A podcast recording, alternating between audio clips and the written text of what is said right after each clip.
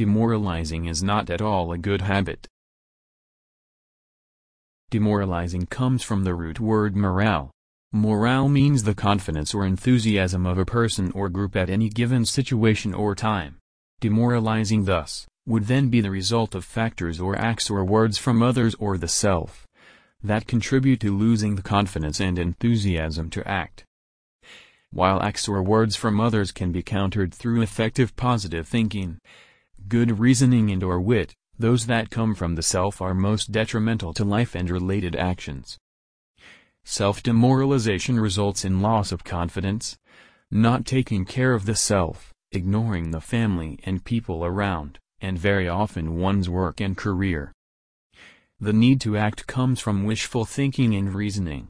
Consequences of wishful thinking without reasoning can prove harmful to actions that follow and very often in the long, to the run-up to success. Free will and reasoning have been the human traits that have contributed to the building of character and civilization.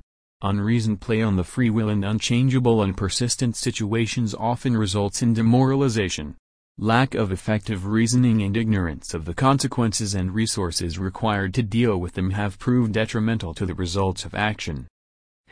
A persistently adverse situation where one feels incapable of action can contribute to losing one's morale. Times come in life when such adverse situations need to be faced where the gut feeling of danger is all-pervasive. Here reasoning alone can come to help. Left with three options, they can be faced and consequences are born. Where the will to bear and face consequences comes from free will and the knowledge that the results can be afforded or modifying situations to complement one's requirements, which requires good reasoning, grit and willpower or best to be ignored from knowing that it will not affect one's life. Humans are the only beings capable of reasoning beyond requirements of shelter and food. Endowed with the largest brain mass compared to body weight, he has been able to surpass all beings in the reasoning process. But unfortunately, his reasoning has very often been the reason for his depression too. Fear of the unknown or imagined consequences has very often left him demoralized and depressed. Though fear has protected man from many a danger, unreasoned fear has often been the cause of his bane. Abandoning one's free will, reasoning and knowledge often become causes for being demoralized and if persistently, later depressed, where expert advice is warranted.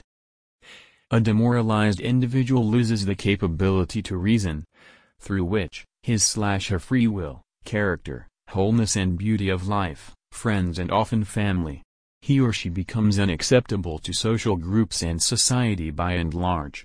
Though often adjusted by friends and society with tolerated inconvenience, they remain ostracized and isolated in spirit. If not able to see through, he or she becomes bereft of purpose in life. The most demoralizing factor that affects humans is the parting of cherished companionship. Parting by death is accepted as the inevitable but the parting of ways due to physical and mental misunderstanding can demoralize people. Modern society solves this through other companionship. Here age, health and wealth become the determining factors. The big lesson to learn through life is the art of coping.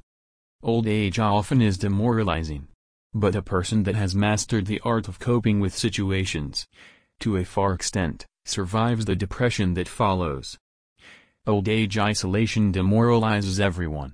It is the need of the hour that one stays prepared for this inevitability.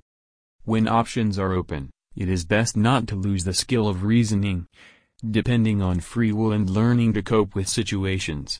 Self-inflicted demoralization is detrimental, so why inflict yourself with this venom?